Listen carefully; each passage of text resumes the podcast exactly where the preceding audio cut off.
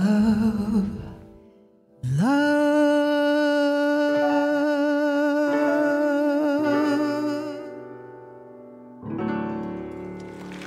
Beautiful.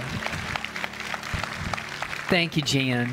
Very nice. It's always good to have Jan back with us. We're honored to have her.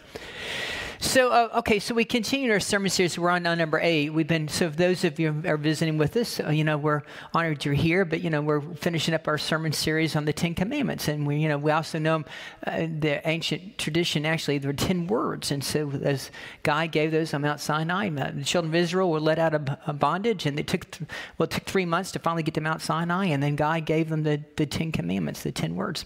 And so we're on number eight this week.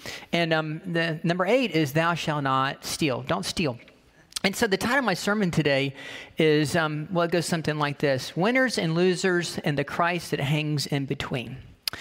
And so um, I w- I've been watching the Olympics. I don't know if you all have been watching the Olympics. And so I've really enjoyed Don and I just love watching the Olympics. And so each night we tune in and we've been uh, staying tuned to what's been going on. And so um, it, just kind of reminds me, once again, do y'all remember the ABC Wide World of Sports? And the, and the, the opening tagline of that whole thing, you know, there was this big Russian guy who weighs about 400 pounds and he's power pressing, pushing about a thousand pounds over his head. So you get the, ad, the, the thrill victory, and then of course you get the skier that just went rogue and he ends up flying over a house, and it's just called the garbage run, you know, and just he's laid out, and the, the so you get the thrill of victory and the agony of defeat, right?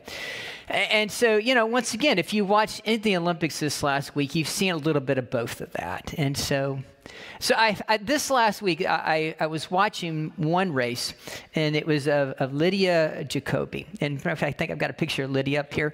And so um, there is, a, I got a little video of her actually doing her race. It was the swimming race. It was a 100 uh, meter breaststroke. And so, um, but I just thought this kind of really kind of captured the thrill of victory. So let's, let's just watch this video. It's about 35 seconds. Here we go. The, the kids were just going out of their mind. And the, you know what I loved about that is because she's a teenager. She's only 17, and all those kids were all her classmates. She just graduated from high school last month. And so now she's got a gold medal. Now, it's hard to beat that, isn't it amazing? And when I, I saw that video clip of all those kids, they're just completely out of their mind. I thought, wow, isn't that amazing? Such is the kingdom of God, isn't it?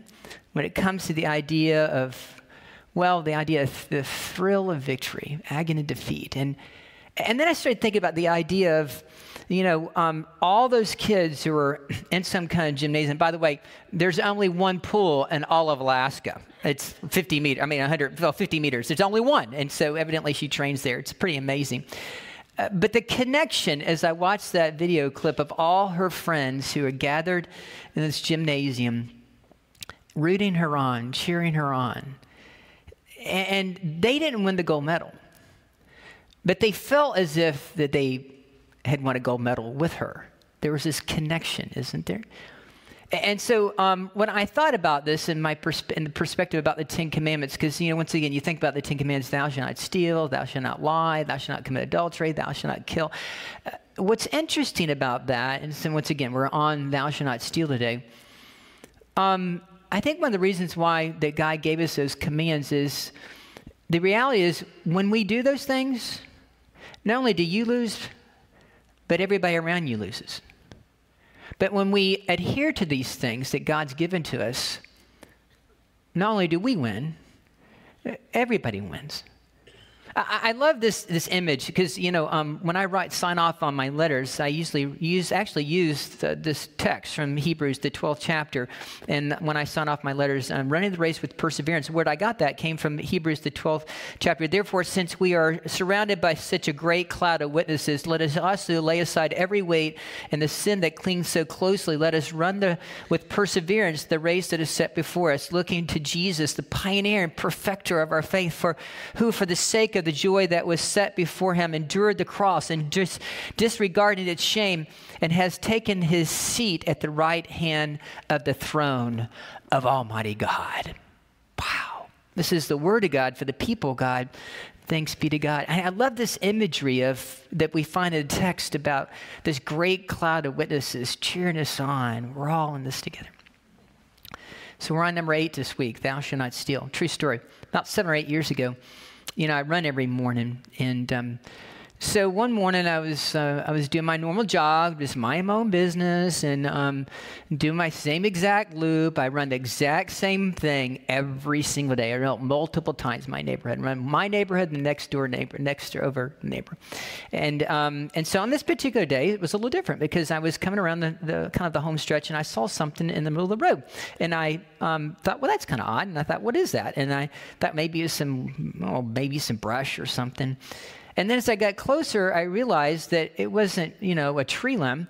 It was um, a bank bag. And, um, and then so I thought, well, that's interesting. Why is there a bank bag in the middle of the road and it's 6.30 in the morning? So I, being inquisitive, I go and open up the bank bag. And lo and behold, there's a lot of cash in it. I'm thinking, booyah, yes, this is amazing. So then I'm thinking, okay, what do I do now? And so I literally take it and I stick it underneath my, because I didn't want to just leave it there.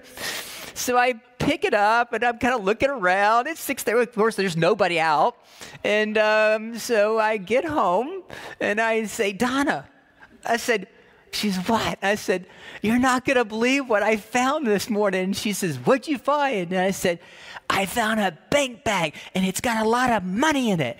And so I opened up and I lay all the cash on the table and I counted it. It was over $11,000. Now, not everybody finds $11,000 on their 630 money, but I did on that particular day. And so I'm thinking, okay, now what? What am I going to do? So I, am and, and it was just all cash. And but in the midst of all those hundred dollar bills, there was um, one little piece of paper, and inside the piece of paper, on the piece of paper, there were some numbers on it but no, well, it was a bank deposit slip, but there was no name on it. And but it did have um, Citizens Bank stamped on it. So I think, okay, all right, got to do the right thing, right? So I, I, I, get ready. I get ready. I go to work. I go to the bank. This is true story. I go to the citizen bank right here, closest to us. And so uh, I go to the bank teller and I said, "Ma'am, I just want you to know something. Uh, I was on my jog this morning and I found this bank bag and it has eleven thousand dollars in it. What am I supposed to do?" And she says, "Let me get the manager." right? So she goes and gets the manager, and she, he goes, So, what's going on? I said, Well, I was on my run this morning. I found this bank bag. It has citizen stamped on it. I have no idea who it belongs to, but here it is. And I handed it over to him, and he says, "Well, thank you, Mr. Hendren. We appreciate it. Well, and we'll get back in touch with you." So, true story. About three, two or three hours later, I'm in my office, and all of a sudden, I get a phone call from the bank manager. And um, he says to me, he says, Mr. Hendren, um, we were able to track down that number and we, we were able to call the family that money belongs to. And so, um, and then I said, well, that's wonderful. I'm so glad that, um, about that. And I said, is there a finder's fee on that? No, I didn't actually say that. And, and so, and so, and he says, uh, and then he says to me, uh, um, and the, the people, um, that belong this uh, connected this money they want they want to come see you. And i said okay that'd be fine. And so uh, literally a half an hour later this couple comes in and they live in my neighborhood. And evidently when the, one of them was backing out on that particular day it was just a typical thing like you see in a commercial like you put a cup, a cup of coffee up above. He had taken his put it up top and just forgot about it. And then it fell off in the middle of the road. And, and so what, what's interesting about that, so then they come in and they, um, they say, Pastor Harold, we're just so thankful. Thank you so much for turn, turning that money in. And then they say to me, and they take an envelope and they slide across the table and it says, well, um, we want to make a donation to your church. And I said, well, that's nice. Thank you so much. Um, and I think because this is this happened seven or eight years ago, it's either it was either five hundred dollars or thousand dollars that they gave to our church. Uh, because I turned in that money. And then, and then they hand another envelope to me, and they go, uh, Pastor you know, we were grateful not only f- uh, for you turning this, but the church and so forth. And then they and they put in a gift card for me and for my family. So we were able to go to their place of business and and utilize that as well. So I tell you that story today is you know what I love about that story is everybody was a winner. I mean, um, they were winners because they got their money back. Uh, the church is a winner because I just tried to do the right thing. And then I was a winner because we even got a $50, $50 gift card. Everybody was a winner by just doing the right thing. And what we find in the eighth command, once again, there's this, this balancing act, isn't it? And, and God says to us that, that we're not supposed to steal. Thou shalt not steal. And so here's the reality when you look at the Ten Commandments, especially when you look at the back side of this. By the way, you know, the first four have to do with a relationship with God, and the next six have to do with relationships with, the, with each other. So when we lie and we cheat and we, and we steal and we commit adultery and we kill, the reason why God gives us all those things is because, once again, the reality of that is when we do them right, and we don't do those things, then everybody's a winner. But if we do those things, then everybody in reality is a loser. So what's interesting about, you know, you have to look at, when you look at the Ten Commandments and you look at number eight, we have to ask ourselves now, why would God put number eight in there, right? And what's to me very powerful is that you go back like 3,500, 4,000 years, and every ancient society had within their code of ethics this basic principle about not stealing from other people. And so when God gives us the Ten Commandments, and they're the basic staples of life for us as, as people who are following Christ and following the Word of God, Yahweh, the sustainer of everlasting life, the sustainer, source of life, right? He's the, the source of our life. Every day we wake up and thank God for another day. And so, to me, when I, I think the reason why God put that in there is because guess what? The ancient Israelites were doing right. They were messing up. So God had to add and make sure that that one got included because many of the people evidently were stealing from each other. So what's very interesting, and so let's look back. And so what are we talking about? We're talking about an, an ancient society, and what was the ancient society? Um, really, what helped sustain it was agriculture, right? And so um, a lot of times what would happen, and I could see this, uh, in fact, when I was, um, you know, every summer I would go, I was raised, you know, raised in the farm in the summertime, and I'd go visit my aunt and uncle's farm. And so they had livestock. And so what happens with livestock?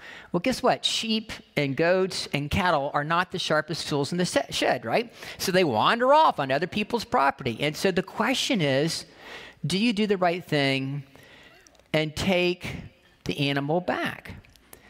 And so, what's very interesting, matter of fact, I got a picture of my, my son Luke. Here's a picture of Luke. And Luke is with a bunch of Bedouins in the middle of the Jordanian desert. I think I got another picture of him petting some dogs or something. So, uh, Luke was doing his graduate, matter of fact, he's on the last leg of his doing his doctorate program. He said, and he's working with VA, um, at a VA, working with our veterans who are really broken emotionally because he's getting his doctorate in psychotherapy. And I really, really am so grateful. Because when Don and I were having all our kids, I said, God, I just hope and pray that we've raised our children to do something that's not just about themselves, but is for other people. And so Luke is doing that. I really am so grateful Luke is really helping our veterans. So part of his graduate work is he would go and he would travel over, and so he ends up in the middle of the desert and this is how you got to this particular place. True story. Said, I said, Luke, how did you find these Bedouins? Because he was interviewing Bedouins about their lifestyle and about uh, what was life like for them and live in this kind of agriculture community and how they sustain life. And, and so he said, Well, this is the way it worked, Dad. He says, This is our instructions how to get to these Bedouins. We had to go out in the middle of the desert, and the instructions were that you go drive 20 miles down this dirt road, and then you find a tree. And then when you see the tree, you make a left hand turn. And then you go down another 12 more miles, and then you'll see a great big rock. And then at the rock, you turn right, and then you go about three or four miles, and the Bedouins should be on the left hand side. and that's exactly what, he found the Bedouins, right? So he's in the middle of a tent, in the middle of the desert, and he's interviewing with an interpreter these Bedouins. And the, what's interesting about the Bedouins is they live just off the land. They don't really even own the land. They just live off the land. And so, what's part of the ancient t- tradition that goes back 3,500 years ago, that all the animals are accounted for. And so, Do you realize that the Bedouins, if uh, a cow or a goat or a sheep wanders into their herd, they do the right thing. After 3,500 years, they still live by this code of ethics that they just take the animal back to their neighbor. Wow. So what's very interesting is that in the in the ancient tradition of the book of Exodus, is this is what we find um, in the 23rd chapter. It says when so when you're when you happen to come upon your enemy's ox or your donkey that has wandered off, you should bring it back to them. Basics just a basic uh, example of, of life about do not steal. So, when, a minute. And this is when you see a donkey that belongs to someone who, who you hate, and, and, and it's lying down under its load and you are inclined not to help set it free, guess what? You, you must help set it free. This is written 3,500 years ago. And so, what's very powerful about this particular piece of scripture, it goes back to that not stealing because it's an agriculture community, but it also there's it's a there's a caveat. It's about the idea that even if your neighbor that you hate, listen, and their animal's in trouble, you still got to do the right thing which is actually very powerful, isn't it? And so, what is the, the antidote of all this? I mean, once again, Jesus gives us this, this classic line that we, we live by when it comes to thou shalt not steal, because it's, well, it's called the golden rule, isn't it? Uh, do unto others as you would have them do unto you. Because, see, I don't want someone lying to me. I don't want someone stealing from me. I don't want somebody cheating on me. I don't want someone having adultery and uh, cheating with my wife. Or, you know, we, uh, these are the basic codes of life. And so, what's very powerful is that Jesus takes us this number eight, thou shalt not steal, and reverses it and says, hey, the flip side of this is, well, listen, do unto others as you would have them do unto you. And then he gives us this little caveat. And what's even more powerful, and he, this is Jesus, so classic Jesus that we find this, these words. He says, Hey, listen, uh, the, by the way, on the Sermon on the Mount, he said, You have heard, love your neighbor and hate your enemies. But then Jesus said, Hey, guess what? I said to you, love your enemies and pray for those who persecute you. Now, there's the thought. So, once again, this is so classic Jesus. So, God gives us the Ten Commandments, the basic staples of ethical life. He gives us number eight, thou shalt not steal. And so, the antidote of what Jesus gives us ultimately is the golden rule that do unto others as you would have them do unto you. And then, and by the way, you have heard that I, yeah, well, yeah, you're supposed to love your, love your enemies and pray for those who persecute. So Jesus, once again, takes it to a whole nother level. So many of us are thinking, you know, okay, you know, how does this all really kind of uh, apply to me, I love this. The, I was reading this last week, and I heard the, about this book title by James Moore. James Moore recently passed away about two or three months, two or three years ago. He was a, a gifted preacher, and this is the title of his book. Yes, Lord, I have sinned, but I have several excellent excuses. I love the title of that book. Right? I got to get that book. I love that. So we have to ask ourselves, okay, uh, this this this number eight, thou shalt not steal. Okay, well, you know, it applies to the agriculture. You know, Harold, I don't have any goats. I don't have any sheep. I, you know, it really doesn't really apply to me. So let's just think about that. Where can this one kind of creep up us in our lives? Okay, so here's an example. So maybe, you know, you go out to dinner, you go over here to Giovanni's, you order a nice dinner, you order some wine, and so then they somehow on the bill they kind of make a mistake. And so, you know, you ordered two glasses of wine, but you well, they only charge you for one. And you kind of go through and you think, ah, oh, it's no big deal. It's only one glass of wine. So do you call it out to Jen and say, hey, Jen, you made a mistake, you know, when you, that you I want to make sure this is good. Or you just let it go. Or um, when's the last time you sold your car?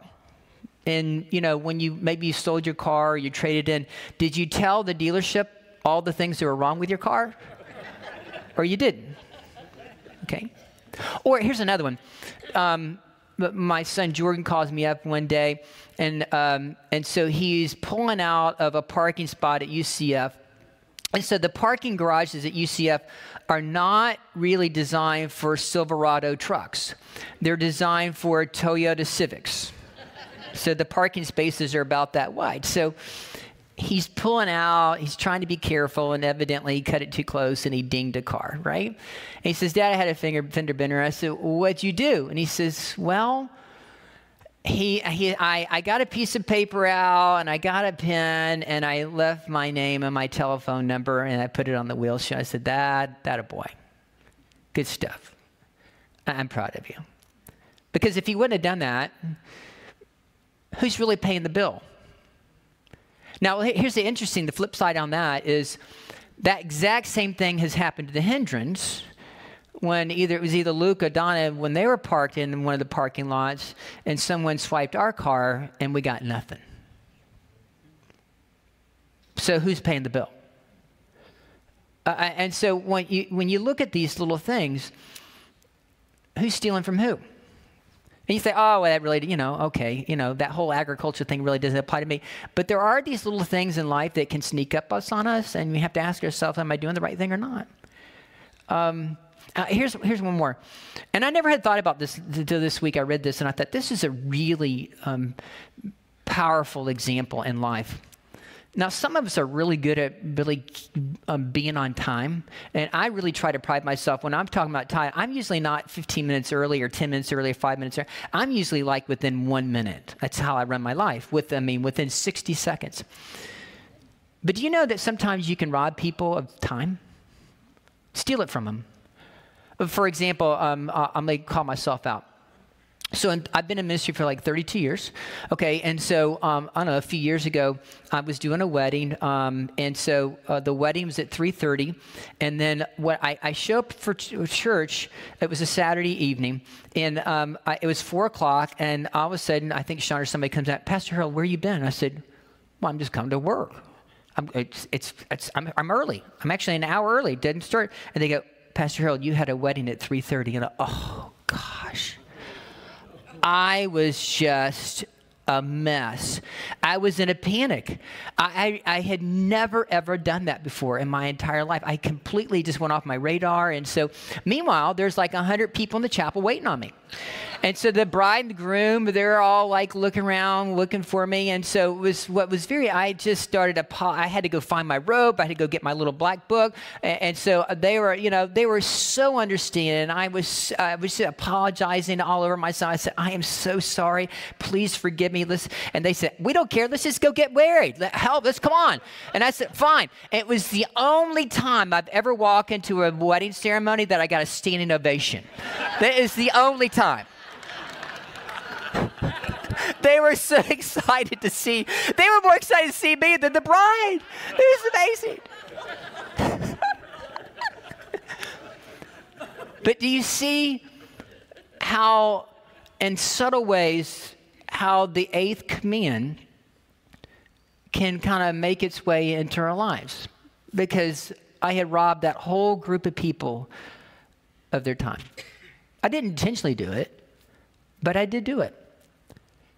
Uh, so here's interesting thing. When you go back and look at the eighth command, there's all these kind of um, there's there's uh, this other layer. Once again, you think about what Jesus says. The antidote to this is to well, you know, to be a good neighbor, and the idea to love your neighbor as yourself, and the idea do unto others as you would have them do unto you, and and so we have this, and then also about you know praying for your enemies and loving your enemies. So, so there's these these other different layers to this whole eighth command that you really, I mean, it just says, I thought, thou shalt not steal. Okay, well, but you know, there's, there's all this other layers to it. I, I love this.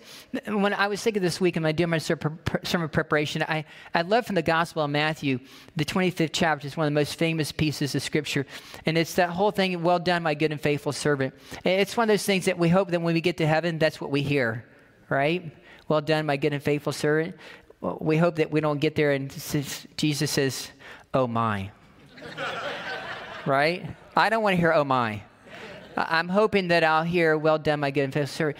But I love the uh, the the easy to read translation. If you get if you ever get a you know you want to look up scripture, you can Google this. It is called Bible Gateway, and Bible Gateway will give you a whole list of all these different translations. And I found this new one called Easy to Read, and I love it. And this is the same interpretation of "Well done, my good and faithful servant," but this is called the Easy to Read uh, version. It says, "The master answered, You did." the right thing. Hmm. I, I like that. You just did the right thing. And, and so, what's very powerful, once again, let's just go, let me teach for a second. So, you go back to this ancient tradition of uh, thou shalt not steal. But what I found this week in the ancient Hebrew and the Greek, when the word steal there is actually associated with the word kidnapping. Oh, I didn't know that. Thou shalt not steal, or the word kidnapping. And what was happening with the ancient children of Israel, once again, they had been set free. God has set them out of slavery. And what's very powerful is evidently they started taking slaves for themselves.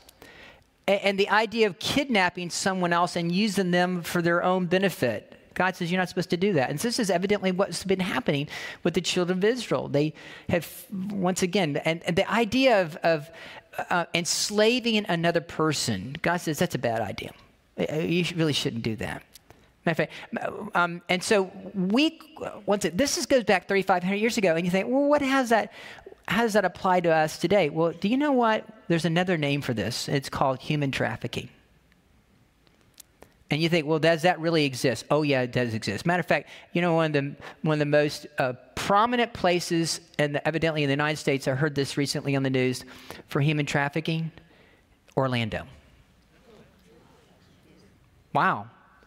So God says this is a really, really bad idea. Thou shalt not steal is connected with the word kidnap. And here's another interesting, here's another layer to this whole story about not only about enslaving people and kidnapping people and using them for their own benefit, because the ancient children of Israel, you could actually, you could actually sell yourself off into be slavery to be able to pay a bill, um, and that could go up to six years if you're an Israelite. So you could actually, and they could continue to take advantage of you to, in order to pay off the bill. Matter of fact, you could even sell, sell your children into slavery. That was part of it also. But if you were actually a, a foreigner, we, that you could actually be enslaved, and that would you have to be enslaved for the rest of your life. And God says that's a really bad idea. So there's that. But what's very powerful about this is, and this is even the book of James. Evidently, in the book of James, we find this quote about how God is cautioning the children of Israel about paying a fair day's wage and taking advantage of people by making them work and not paying them for what they're really worth. And God says, hey, listen, that's a really bad idea. So, you know, you think about, oh, thou shalt not steal. You know what's interesting about us? It still applies even though it's 3,500 years old. It's still there. And, so here, here's the interesting thing, and you think, well, you know, how does this all kind of once again um, tie in with us and where we're at and so forth? So what I love about this this story today is, I mean, there's like the, the idea of thou shalt not steal, and Christ's antidote to this whole thou shalt not steal is really the golden rule: do unto others as you would have them do unto you. And then the idea, once again, once a, a rich ruler comes to Jesus and says, "Hey, what do I need to hear in eternal life?" And Jesus is really clear with this: "Is well, you need to keep." Keep the commands. And, and, G, and the guy says, Well, which one? And then Jesus rattles off. And what Jesus rattles off, you know, he says, Well, you should, well, you should, you shouldn't murder, you shouldn't commit adultery, you shouldn't steal, bear false witness, honor your mother and father. And the guy says, Well, I've done all that. And then Jesus tells the rich young ruler, He says, Well, listen, go and sell all you have and give it away to the poor. So what's also what's Jesus is getting at here when it comes to stealing, it's not so much about taking, it's about giving. Oh, there's a whole nother layer there, isn't it? So there's this uh, the idea of doing to others as you have done do them to you, the idea of, of not taking advantage of their people, not stealing from people, not paying them a fair day's wage, not kidnapping, not enslaving people. The idea of loving your enemy. Wow, there's another thought. And then Jesus adds this to the whole another layer about not being a taker, but being a giver in life. Wow, there's a lot there, isn't it? And it's just four or five words. Thou shalt not steal. Four words. And Jesus adds all this other layers to the story. Okay, so I close with this, and then we'll have communion in just a second. What I found this week, and one of the most, I mean, one of the most powerful stories I think of the Bible is Jesus hanging on the cross. And as we know from the Gospels that he was hanging there, and there were, we get the detail, he's hanging between two thieves. Y'all remember the story? Okay. And what's interesting about the word there, the, the little translation of the word Greek in the Hebrew, the, the word thieves there, it's actually a whole nother layer. It's a deeper, deeper meaning because the, the word thief there has everything to do with, well, these people would have, I mean, these, these guys aren't just like shoplifters. They are hardened, hard nosed criminals. They are vi- the, the little translation is that they were violent criminals. They were on the FBI most wanted list, right? This is what's hanging on the cross next to Jesus. One on the right, one on the left. There's like, and that this is such a paradox, isn't it? I mean, you've got these hardened criminal, criminals, these thieves, and then you have Jesus who's perfect and good and holy in between them. Matter of fact, here, here's another little thought. Um, the little translation for the word thief there is that they weren't just hardened, violent criminals. They were people who did very bad things. Wow. People who did very bad things. One on the right, one on the left. And we all know the story. So one of them Okay, I got three words. The word, one word's jeering, one word's cheering, and one word is pulling. Okay, so here's the first word. The first one, one of the of the of the um, thieves is jeering Jesus, and then there he's taunting Jesus. Hey, if you really are the Son of God, why don't you save yourself and save us? Blah blah blah blah blah. And then the other one gets it. He says, "Hey man, don't you realize he hasn't done anything wrong?" But we're getting exactly what we deserve. And then there's this, there's this great line that he says, Hey, Jesus, is there really hope for me? And then Jesus says to him, You will be with me in paradise. Oh, wait a minute. Do you get this? This sermon's come full circle. See, there's no cheering on the cross, but there are cheer they are cheering in heaven. This great cloud of witnesses cheering for this guy to make the right decision. Jesus is in the middle. He's perfect, holy, righteous, good. He's a giver of his life. He's not a taker, but he's a giver. And you got one guy on the left, and you got one on the right, and one of us cheering him, and you got the saints in heaven cheering him on. And guess what you got? You've got Jesus Christ pulling him in to eternity into the winner's circle. There is good news for all of us who are remain connected to Jesus Christ. And that is the good news for today.